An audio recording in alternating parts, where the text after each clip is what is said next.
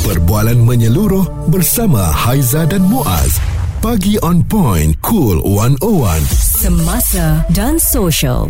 Bila kita memikirkan pada umur ataupun usia berapakah kita akan memiliki rumah memang uh, tiada jawapannya sebab bagi kita ya uh, selagi uh, kita tak mampu untuk menguruskan perbelanjaan harian selagi hmm. itulah kita nak beli rumah tu mungkin bukan keutamaan sebab nak beli rumah ni adalah satu komitmen jangka masa yang panjang hmm. jadi memang kita kena fikir-fikirkan Aizah sebab uh, loan rumah untuk kita ambil normally lah eh dalam 30 ataupun 35 tahun Ya, tengok usia pula tu kan. Kadang-kadang macam eh dah tak boleh lah ni kan. Tapi uh, untuk waktu sekarang ni saya rasa ramai orang malah nak memikir beli rumah lah Muaz. Lebih baik sewa je. Sewa bayar bulan-bulan tak mahal betul tak eh? Mm-mm. Lepas tu dah boleh pindah randah kalau orang tu kata okey dah tamat dah ni ah, bagi cik lah rumah sewa lain. Kerana uh, mustahil buat golongan muda sekarang ni dalam pendapatan yang RM3,000 ke bawah untuk dapatkan rumah. Harga rumah pun sekarang busuk-busuk. Paling-paling lah rumah kos rendah pun saya rasa 300 ke 400 ribu ke atas. Betul Hmm, tak? Ada betul. lagi ke harga tu? Harga RM300,000 tu boleh dapat uh, dalam ada skim ataupun package-package untuk uh, pelbagai Tapi rumah lah. kawasannya pula. Ha, kawasan yang kita diami ataupun kita duduk tu yang susah untuk kita nak cari. Anda bayangkan eh kalau betul-betul gaji belia kita bermula dengan 3000, hmm. kalau membeli rumah ni komitmen dia at least 1000 lah. Jarang Ya. lah kita boleh bayar beli rumah 700 lebih tak ada rasanya. Hmm. Selalunya 1000 kan. Ya, itu paling bayangkan. minimum lah. Paling minimum. Tolak hmm. 1000 tinggal 2000. 2000 nak belanja untuk harian kita macam mana? Boleh Kereta survive tak? Lagi nak bayar Ha. um, Utilities Allah sebab itulah bila orang minta naik gaji ni kan daripada sebelum ni kita dengar RM1,200 kan macam mana? Ini RM3,000 tak cukup RM1,200 lagi lah tak cukup. Maka uh, apabila ada perkongsian daripada Noraina Ahmad umur dia 28 tahun dia kata pendapatan tidak mencukupi dan hanya boleh menyimpan sedikit merupakan punca utama dia masih lagi belum mampu untuk memiliki sebuah rumah. Umur dia 28 tahun. Haiza dengan Muaz uh, kita dah share kita beli rumah pun usia kita pun lepas 25 lah Muaz eh uh, dan uh, itu pun kita cari rumah kos yang biasa-biasa dulu Betul. kan oh. Uh, dan uh, memang kalau diimbas kembali harga rumah ni berbeza dengan 10 tahun Mm-mm. lepas dan Ya, sekarang kan betul. mungkin 10 tahun lepas anda nak rumah bawah 1000 tu mungkin boleh dapat. Mm-mm. Sekarang ni agak sukar. Kalau tengok pada perkongsian Muhammad Syafiq Roji umurnya 26 tahun, kenaikan harga rumah dia kata tidak seiring dengan pertumbuhan gaji purata menyebabkan dia tidak mampu mempunyai simpanan yang banyak untuk membeli sebuah rumah. Hmm. Responsif menyeluruh tentang isu semasa dan sosial. Pagi on point bersama Haiza dan Muaz. Di Cool 101. Mustahil buat golongan muda beli rumah sekiranya gaji RM3,000 ke bawah. Adakah benar ataupun anda uh, setuju dengan kenyataan ini? Okey, sebab ada satu kajian yang telah pun dibuat rakyat negara ini nampaknya kurang memberi sambutan terhadap projek hartanah kediaman yang dijual pada harga RM500,000. Uh-huh. Ha, hang nak jual mahal sangat, ah, lantak kita tak nak beli. Tak ada siapa pun nak, eh? Itu perkara yang berlaku sekarang ini. Kita bawakan Hayat Ishak selaku pengasas pejuang hartanah. Hayat, bagaimana agaknya kalau golongan muda gajinya RM3,000 nak beli rumah? Kalau secara kira-kira logiknya lah memang tak mampu lah Hayat. Betul betul guys guys sebenarnya tadi tu dah keluar perkataan yang sangat-sangat penting. Hmm. Tak mampu, tak logik. Okey. Hmm. Sebenarnya bila bercakap pasal mustahil nak beli ni, dia kena lihat dari dua sudut. Yang pertama tu dari segi logik dia, kira-kira dia, matematik dia. Dan mustahil ni boleh di, dilihat dari sudut pandangan magic. Ada magic yang boleh berlaku. Okey. Kita cerita pasal matematik lah, matematik. Tak ramai orang tahu sebenarnya ialah kalau gaji kita RM3,000 nak beli rumah ni dia a, apa syarat untuk kita beli rumah kita ada duit kan kita ada duit tapi kalau duit kita tu tak berapa cukup maka rumah yang kita nak beli tu pun uh, ada, dia ada had lah kepada rumah yang kita boleh beli so kalau kita ikut kira-kira kalau ikut kira-kira uh, apa duit yang kita ada? Okey. Kalau nak beli kalau nak beli dengan cash tak mampulah nak beli dengan cash. So kita kena dapatkan pembiayaan rumah dari pihak bank. Betul. dan anak ya dan anak-anak muda ni nak kena menyiapkan profil kewangan diri dia agar pihak bank uh, boleh keluarkan boleh berikan pembiayaan untuk dia beli rumah kan Alright. So kalau gaji dia RM3,000, kalau kita lihat 30% daripada gaji dia tu lebih kurang RM900 dan RM900 sebulan itulah komitmen bulanan yang dia mampu nak bayar kepada bank. Okey, uh, ayat. Okey, ayat Ah. ayat gantung di situ RM900 sebulan.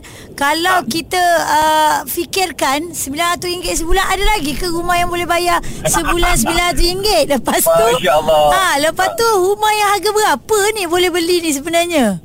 Ya, so kalau RM900 ni kita guna formula 200 atau du- formula 250 So kita gandakan 900 atau 1000 lah 1000 darab 200 Maksudnya rumah yang dia mampu beli tu 200 ribu atau 250 ribu ringgit Okey, itu formulanya, itu sifir dia Ha. Tapi soalan tadi tu memang soalan maut tu Rumah apa nak cari? Ada Yang ke? 200 dia, yes ada Mung, tapi tapi rumah yang 200 250 ribu tu mungkin tidak memenuhi cita rasa dan selera anak-anak orang anak-anak muda sekarang. Hmm. Mungkin rumah-rumah flat, ya ramai orang tak tahu. Ada je rumah-rumah flat yang 200 ribu, 250 ribu. Suara serta informasi semasa dan sosial bersama Haiza dan Muaz bagi on point cool 101. Adakah anda sedang mencari rumah wahai anak muda? Uh, tak apa kalau belum dapat lagi relax tenang sebab mungkin kalau kita tengok pada gaji kita pun belum mencukupi lagi. Mm-hmm. No pressure sebab anak-anak muda sekarang kita tanya survey pun Haiza kebanyakan daripada mereka hmm, tak kisahlah tak ada rumah Ha-ha. sewa pun okey je. Kan nak pindah bila-bila kan Hmm. tak ada komitmen sangat. Uh, pengasas Pejong Hartanah Ayat Isak nak kongsi dengan kita. Tadi Ayat ada bagi tahu sebelum ni kan um, ada rumah 250 ribu. Uh, cuma nak atau tidak sahaja sebab kadang-kadang kehendak kita ni nak yang atas sikit daripada rumah flat. Mm-mm. Kita nak kondominium nama dia kan. So Ayat macam mana Ayat? Tapi ada ke harga rumah tu mungkin jauh sikit daripada tempat kerja ke di luar bandar ke? Ya, se- sekarang ni anak-anak muda dia kena fokus kepada aktiviti yang membuat uh, yang bantu dia kuatkan ekonomi dia. Mhm. Maka dia kena carilah rumah-rumah yang sesuai, yang lebih dekat dengan tempat kerja atau yang dekat dengan transportation yang membawa dia ke tempat kerja dia yang dia boleh beraktiviti, dia boleh buat aktiviti ekonomi, meningkatkan pendapatan dia. Kat sinilah sebenarnya poin kita yang utama. Bila anak-anak muda ni dia bila melihat nak beli rumah atau tidak, dia kena tengok poket sendiri dan pemilikan rumah itu satu benda yang luar biasa. Maka poket dia tu pun dia kena luar biasa lah. Okey, satu ya, satu yang saya nak kongsikan um, bila baca artikel ni memang sejujurnya sedih melihat apa yang sedang berlaku sekarang. Hmm. Tetapi kita kena cepat-cepat sedar bahawa um, realiti yang kita hadapi di Malaysia ni bukan hanya Malaysia je. Uh, sebenarnya seluruh dunia pun di negara-negara lain pun anak-anak muda mereka pun hadapi masalah yang sama. Mm-hmm. Susah nak memiliki rumah. Kita tak tahu bahawa dekat US uh, purata umur orang beli rumah pun 40-an. Mm. Uh, tiga, 30-an. Ya, ya.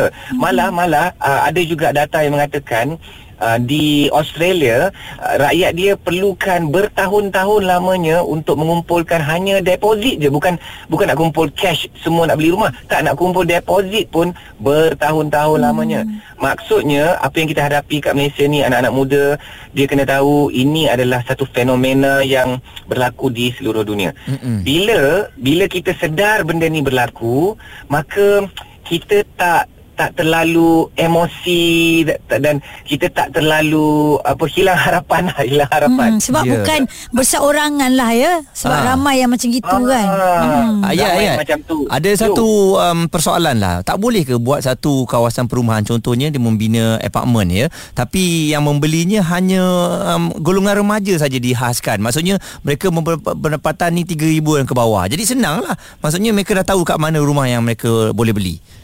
Wow, sebenarnya yang itu um, you all kena jadi penasihat kepada menteri ke perumahan. Memang memang betul. Memang betul. Sebenarnya ada saja cara untuk kita nak uh, campur tangan dalam industri hartanah. Hmm. Cumanya cumanya bila benda tu berlaku, itu adalah satu benda yang tidak normal. Dan bila benda tu tidak normal dalam market yang terbuka di Malaysia dan dia akan ada macam-macam um, benda yang yang pelik yang akan berlaku. Okey. So so, sebagai contoh eh yang cadangan tadi tu cadangan tadi tu bermaksud dia okey dia dia ada dua cara nak campur tangan dalam industri hartanah Mm-mm. dari segi dari sudut permintaan dan dari sudut um, bekalan So apa yang di, dicadangkan tadi itu dari sudut bekalan. Maknanya kerajaan dia dia wujudkan satu benda yang luar biasa yang dan dan dia dia wujudkan bekalan yang khusus. Maknanya sep, maknanya unit-unit hartanah yang le, dibina lebih murah yang dijual kepada anak-anak muda sahaja. Hmm. dan dan kalau kita lihat dah macam-macam kerajaan yang lepas dah dah cuba mencari formula dan cari jalan untuk melakukan perkara ini tanpa kejayaan. Aa, belum ada yang berjaya lagi mana-mana kerajaan pun di Malaysia atau di sebenarnya di di seluruh dunia pun tak dapat mencari formula itu. Mm-mm. Now, itu dari segi bekalan. So itulah kadang-kadang kerajaan dipaksa okey, pemaju kita kena buat satu deal. Ha. Kau dapat tanah ni, Betul. Um, yang sebelah ni kau beli ju, uh, jual ru- rumah yang mahal. Ha. Yang sebelah ni kau jual rumah yang mampu untuk Tapi rakyat beli. itulah jual-jual rumah yang murah Yang beli orang yang mampu juga Orang yang sama Lepas tu dia nyewa kan Itu yang Ha-ha. tak adilnya tu Okey. Ini ini inilah yang ayat maksud tu. Bila kita wujudkan satu benda yang tak normal, Hmm. nanti dia akan ada wujud abnormal practices yang macam disebut tadi tu. Mhm. Dan dan kita biasa dengar benda-benda ni uh, maknanya bekalan-bekalan yang sepatutnya sampai kepada orang-orang tertentu itu mungkin tak tak tak benar-benar sampai kepada mereka dan dan macam mana pula dengan penguatkuasaan bagaimana pula dengan macam mana nak monitor supaya contoh contoh eh rumah-rumah yang dibina oleh negeri negeri atau persekutuan Ah. macam macam dulu rumah wave atau rumah Selangor Ya, tu betul. kan Mm-mm. Ah so so uh, rumah-rumah ini tak boleh dibeli untuk tujuan pelaburan. Mm-mm. Tak boleh disewakan semula. Ini kita nak rumah-rumah ini untuk rakyat beli dan duduk dan guna. Mm-mm. Tapi ada segelintir yang beli untuk pelaburan. Ya. Lepas tu ada kadang-kadang dia tanya ayat. Ayat macam mana eh kita kita nak beli tapi lepas tu kita nak sewa kerana harga murah dan kita boleh dapat keuntungan daripada sewa. Hmm. Saya kata macam ni, you dah silap niat dah. Hmm. You dah silap niat dah. Ah. Because sepatutnya bukan produk itu bekalan You ambil hak orang Yang sepatutnya Masya beli rumah Allah. tu Hmm. Ya betul betul betul Perbualan menyeluruh bersama Haiza dan Muaz. Pagi on point, cool 101. Semasa dan social.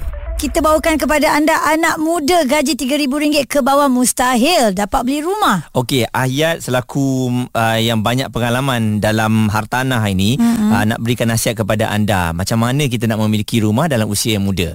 Ayat nak ambil peluang ni kerana dapat platform bersama dengan you all dengan cool, cool, cool kan. Hmm. So um, sebenarnya kita nak kena lihat dari sudut kan tadi ayat, ayat kata mustahil tu dipandang dari segi matematik, logik.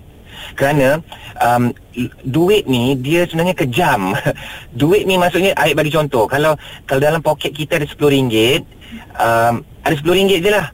Dan nak beli barang RM11 tu kita tak mampu lah Oh, kerana ya. kita ada RM10 uh, kita ada RM10. So duit ni dia sangat kejam. Tetapi mustahil tu dia uh, bersifat sementara eh. M- Mungkin sementara ni terasa seolah mustahil. Nak cakap mustahil pun tak tak baguslah. Kerana kita boleh kata macam dia bukanlah mustahil tapi dia sangat sukar. Ha okey. So bila kita berusaha, bila kita berusaha anak-anak muda ni kan dia boleh usaha gigih gagah gila-gila. Dan kalau anak-anak muda ni dia berusaha seluruh jiwa raga dan kita kena berserah kepada Allah kan. Ha, bila bila kita ada magic. Ha, tadi tadi tadi tu cerita logik. Tapi bila kita ada magic So anak-anak muda Orang-orang nak beli rumah ni Kita kena lihat Apa hak manusia. Hak manusia ialah berusaha. Tapi rezeki tu hak siapa? Rezeki tu hak Allah. So bila kita tahu ada magic Kita usaha dan kita serah kepada Allah Ayat yakin. Seriously guys 2024 Inilah tahun yang kita akan mampu beli rumah. Bagi mereka yang nak beli rumah. Pertama tak, tak ramai yang tahu Tak ramai yang tahu Sejak hujung-hujung tahun 2023 Ikan-ikan emas ni semua dah keluar. Uh, Ikan-ikan emas ni maksudnya uh, Hartanah-hartanah yang tiba-tiba jadi lagi murah So apa yang tengah viral kat TikTok dan sebagainya tu Yang yang kata Oh rumah 1.3 juta jadi 300 ribu mm-hmm. Rumah yang 600 ribu jadi 300 ribu Yang du, yang 500 ribu jadi 250 ribu Tanpa kita sedar Benda-benda tu sedang muncul sekarang Mm-mm. So bila kita asyik cakap oh mustahil lah ini salah orang lah jadi otak kita jadi serabut dan mata kita pun tak dapat nampak peluang-peluang yang silap ada depan mata kita Betul. Ah, tak, tak ramai orang tahu. Sebagai contoh, sebagai contoh eh. Um, silap silap adalah Pak Mat kat kawasan rumah kita kan. Pak Mat anak dia dah tak nak duduk rumah tu. Anak tu pun tak dah dah duduk kat tempat lain. Hmm. Anak dia pun dah tak nak uruskan rumah Pak Mat. Atau Pak Mat pun nak jual mur-mur. Ah, harta nafkah ada mur-mur. Ha, murah-murah. Dan kita pun tak sedar. Kita pun tak pernah pergi surau jumpa Pak Mat kan. So So, and, and Pak Mat Dia tak nak jual harga market pun Dia pun dulu beli puluh-puluh ribu je Dia pun nak jual Janji jual promo. lah ha, gitu. Ha. ha. Ha. Dia jual So, so Okey. memang tak ba- memang tak banyak guys Alright. benda macam ni. Tetapi kalau kita buka mata kita insya-Allah ayat yakin Akan 2024 jumpa. Mm-mm. inilah tahun kita akan dapat rumah idaman atau rumah permulaan kita insya-Allah. Pejuang hartanah ayat Isyak panjang lebar dia dah terangkan kepada anak muda tapi bagi Haiza kalau belum ada kemampuan kita jangan terlalu fokus sangat kepada arah itu apa kata fokus untuk kumpul dulu duit Alright. Ah. Kita nantikan majlis bila tiba masanya mampulah kita membeli rumah tersebut. InsyaAllah. Okey. Responsif menyeluruh tentang isu semasa dan sosial. Pagi on point bersama Haiza dan Muaz. di Cool 101.